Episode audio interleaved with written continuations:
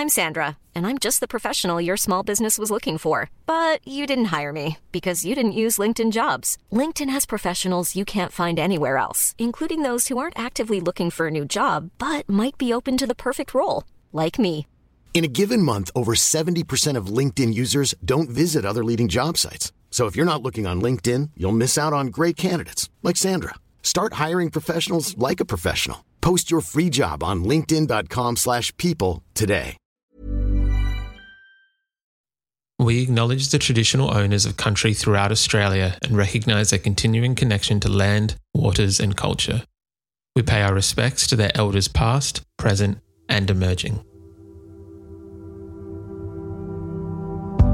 Welcome to This Song Is Yours, a music podcast where we chat to a new guest each week, talk about their life and creative endeavours, and talk to them about some of the music they love. Our show works by chatting to our guests about music, their songwriting techniques, and occasionally getting them to make you a playlist of the songs they love. Welcome to episode 193. I'm your host, Simon Fink. Our guest today is The Amazons. The indie rock band from the UK are back with their third studio record entitled How Will I Know If Heaven Will Find Me? In today's episode, we're speaking with frontman Matt Thompson about writing hook laden music, working with Maggie Rogers, and when we'll see them back in Australia. Here we go. Our guest today is the frontman of UK indie rock band The Amazons.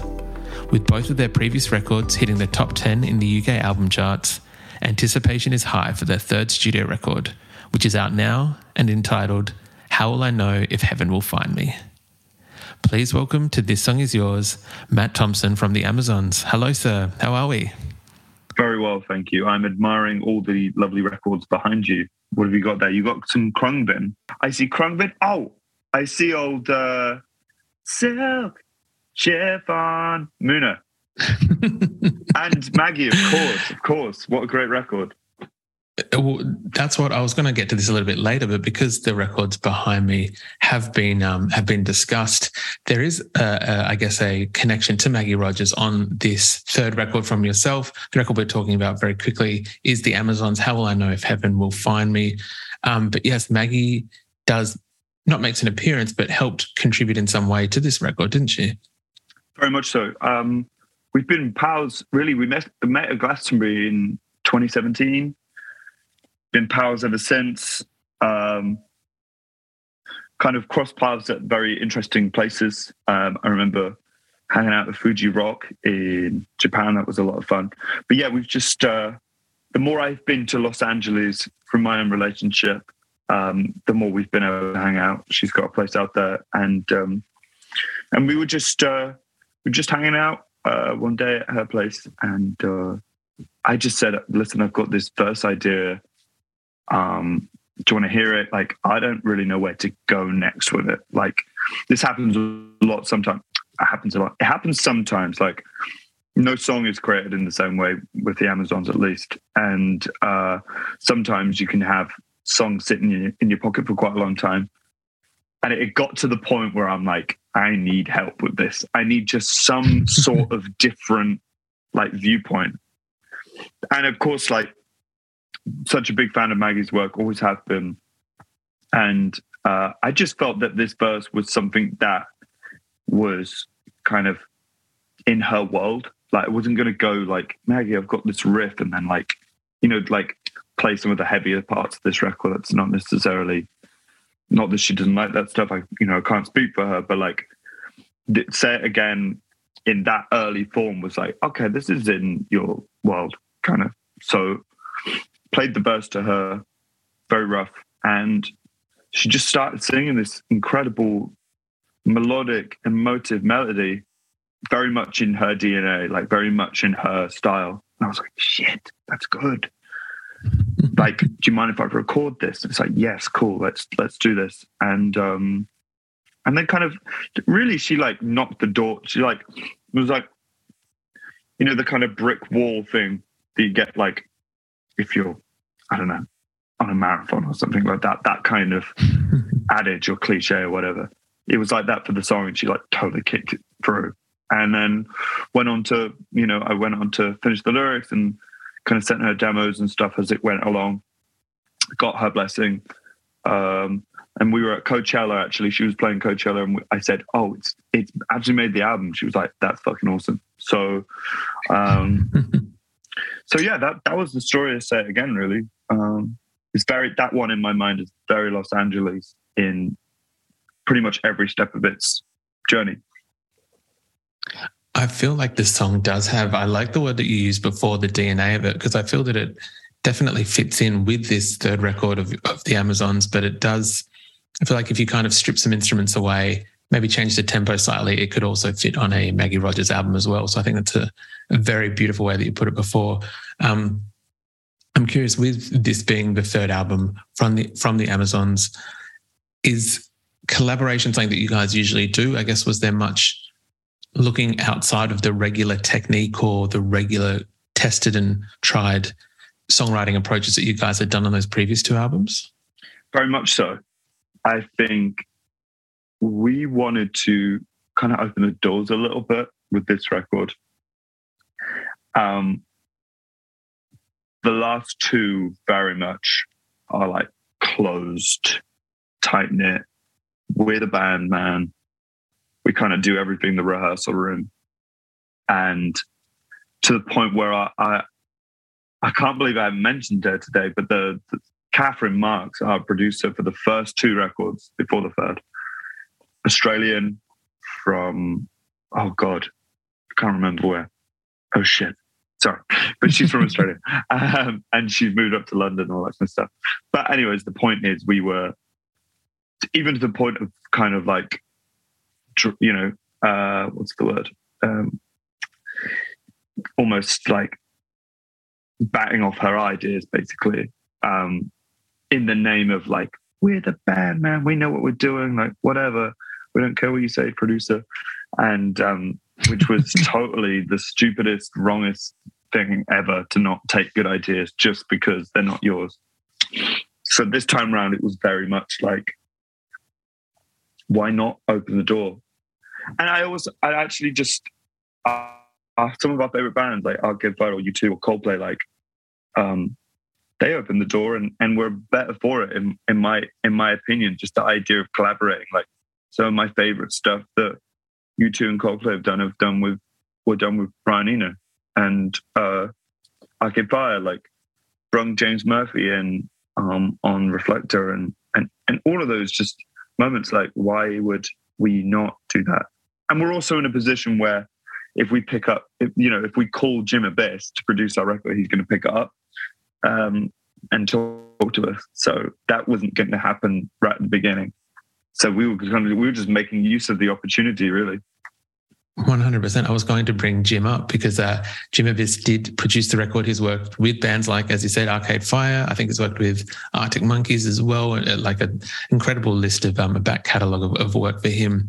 What was that experience like for yourselves? And I guess what did you take away or what did you learn that you're definitely going to apply moving forward when it comes to, to the songwriting of the band? So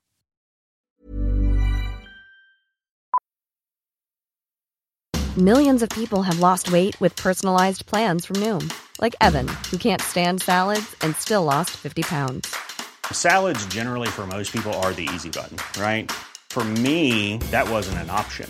I never really was a salad guy. That's just not who I am. But Noom worked for me. Get your personalized plan today at Noom.com. Real Noom user compensated to provide their story. In four weeks, the typical Noom user can expect to lose one to two pounds per week. Individual results may vary. Millions of people have lost weight with personalized plans from Noom, like Evan, who can't stand salads and still lost 50 pounds. Salads, generally, for most people, are the easy button, right? For me, that wasn't an option. I never really was a salad guy. That's just not who I am. But Noom worked for me. Get your personalized plan today at Noom.com. Real Noom user compensated to provide their story. In four weeks, the typical Noom user can expect to lose one to two pounds per week. Individual results may vary. It was interesting working with Jim because I said in an earlier interview, all the ideas he was having, we were like, that's fucking spot on, dude. That's amazing. Wow. Yes. It's so like you, his like strike rate of ideas was like absolute 10 out of 10. And we were agreeing with everything he was saying. And then it was like kind of dawned on us. It was like, oh, the reason we agree on everything he's saying is because the way we look at music was basically like set by his by the records that he was making 10 years ago. We're like, this is awesome. Wow. And there was um yeah, I think a lot of the process in the beginning was me just honestly peppering him with questions.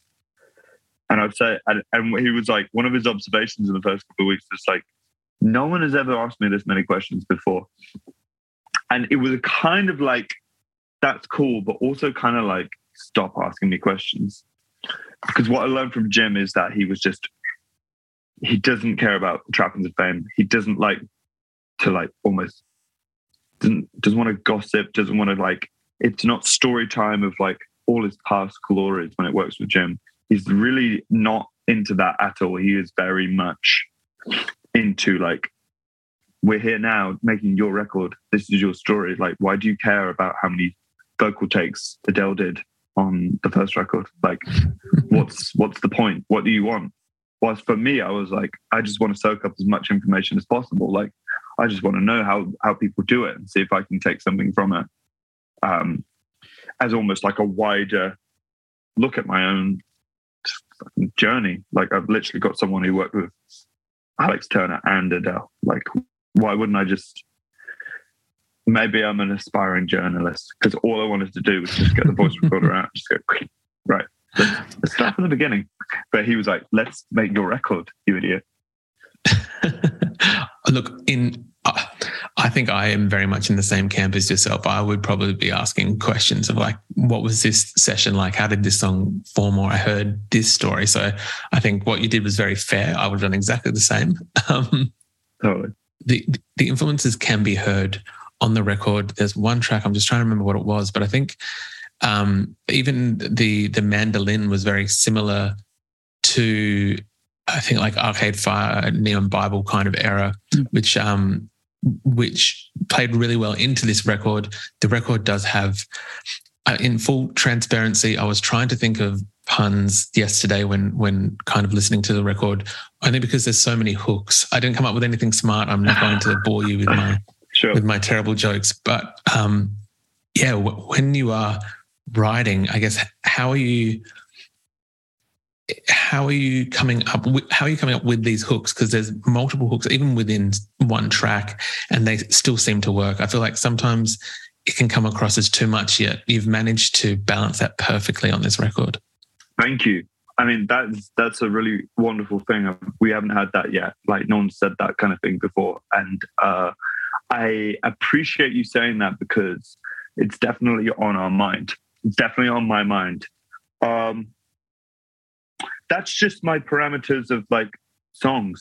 That's just how we create. That's just kind of the fine tooth comb that we put for our music. Um, like they're judged on um, am I conveying emotion? Uh, are the lyrics cool? Does it flow very nicely? And then honestly, the the last the, the most important thing for me is it like is it hooky? Like is the verse uh you know, is the verse memorable for goodness sake? And then if the verse is memorable, we need a memorable chorus. But that's also the team we have around us. And that's also like we sent Jim like 30 songs. So he was picking them the, like his mind is also like picking out hooks and stuff.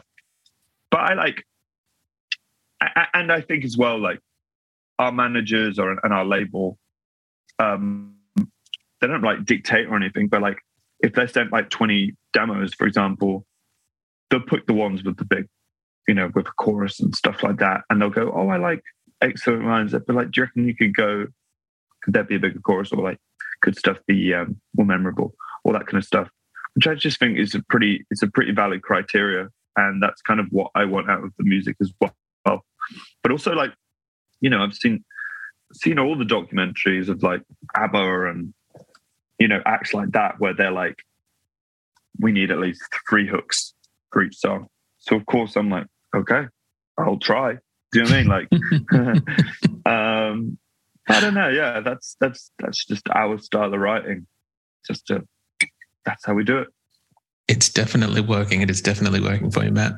Thank you. Um, very quickly, um, I know before we started recording, we were talking about uh, your last visit to Australia.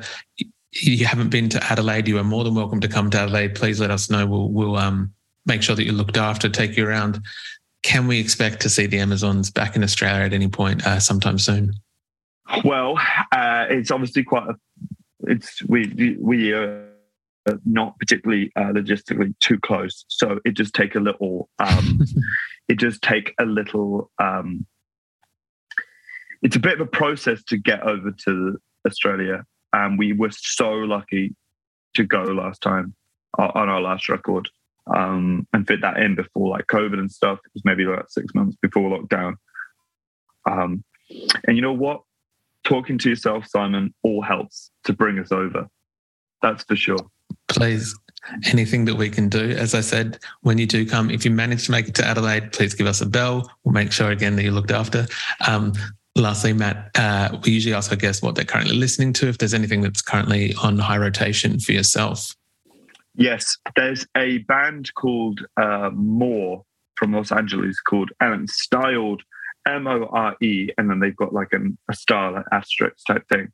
Um, they're super super cool. I really like them. Um, actually, um, Jon Hopkins is a uh, kind of ambient producer, um, and he's made an album last year called music for psychedelic therapy. And yes, have you heard it? It's fucking amazing. Um, yeah, it's brilliant. The uh, the Tayos Caves in Ecuador is like nuts. Like the the the with the like the rain sound and all that stuff.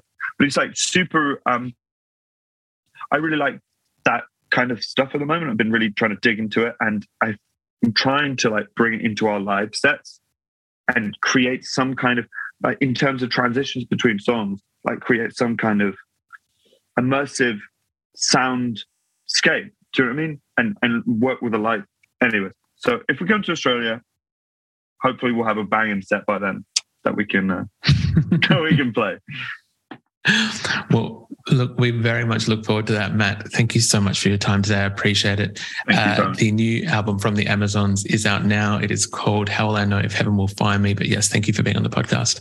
Thank you. Appreciate it.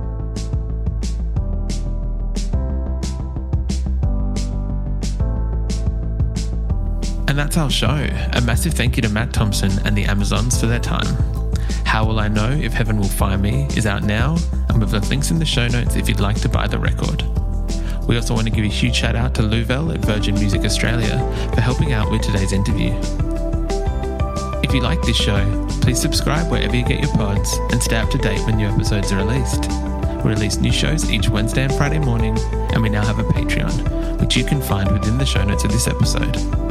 You can follow the player's profile on Spotify, and you can follow us on Instagram, Facebook, and TikTok. Until next week, cheers.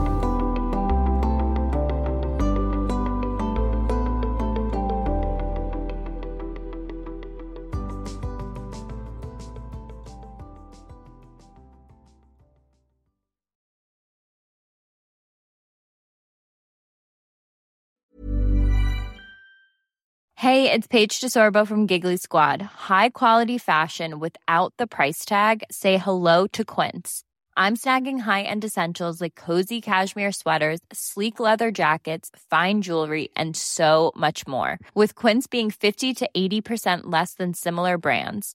And they partner with factories that prioritize safe, ethical, and responsible manufacturing. I love that. Luxury quality within reach. Go to quince.com slash style to get free shipping and 365 day returns on your next order. Quince.com slash style.